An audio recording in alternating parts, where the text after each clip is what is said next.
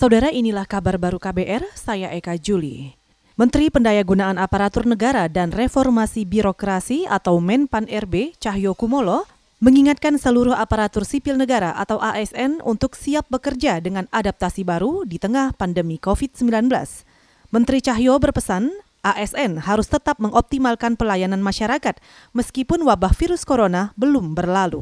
Intinya ada fokus pada tiga hal, sistem kerja yang fleksibel, pengaturan sistem kerjanya, jamnya, saya kira ini harus harus dipertimbangkan dengan baik. Kemudian mengoptimalkan infrastruktur-infrastruktur penunjang, apakah memanfaatkan melalui SPBE, kemudian bagaimana hal-hal lain yang dioptimalkan berkaitan dengan aplikasi-aplikasi pendukung. Menteri Pendayagunaan Aparatur Negara dan Reformasi Birokrasi Cahyo Kumolo menambahkan, dalam menerapkan adaptasi baru ini, nantinya pimpinan kementerian, lembaga, dan pemerintah daerah yang berwenang menentukan kebijakan kerja ASN. Kebijakan itu akan menetapkan apakah ASN bisa bekerja dari rumah atau datang ke kantor dengan menerapkan protokol kesehatan pencegahan COVID-19.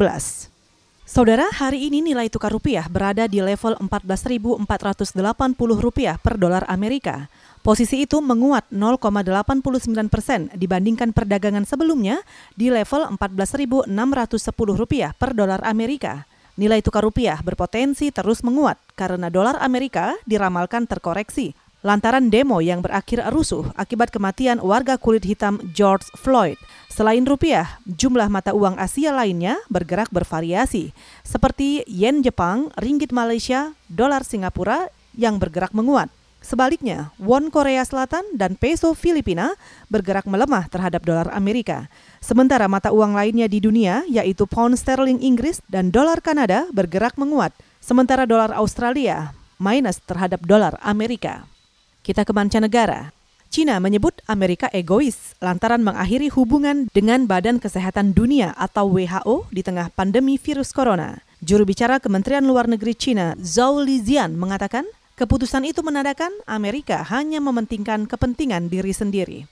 Mengutip dari AFP, Zhao menyebut komunitas internasional tidak setuju dengan tindakan egois Amerika yang dinilai menghindari tanggung jawab dan merusak kerjasama internasional melawan pandemi. Akhir Mei lalu, Presiden Donald Trump mengumumkan memutus hubungan dengan WHO karena menganggap gagal mengatasi penyebaran virus corona. Sementara China akan tetap memberikan dukungannya. China juga menyerukan negara anggota WHO lainnya bersatu meningkatkan dukungan politik dan pendanaannya. Saudara, demikian kabar baru. Saya Eka Juli.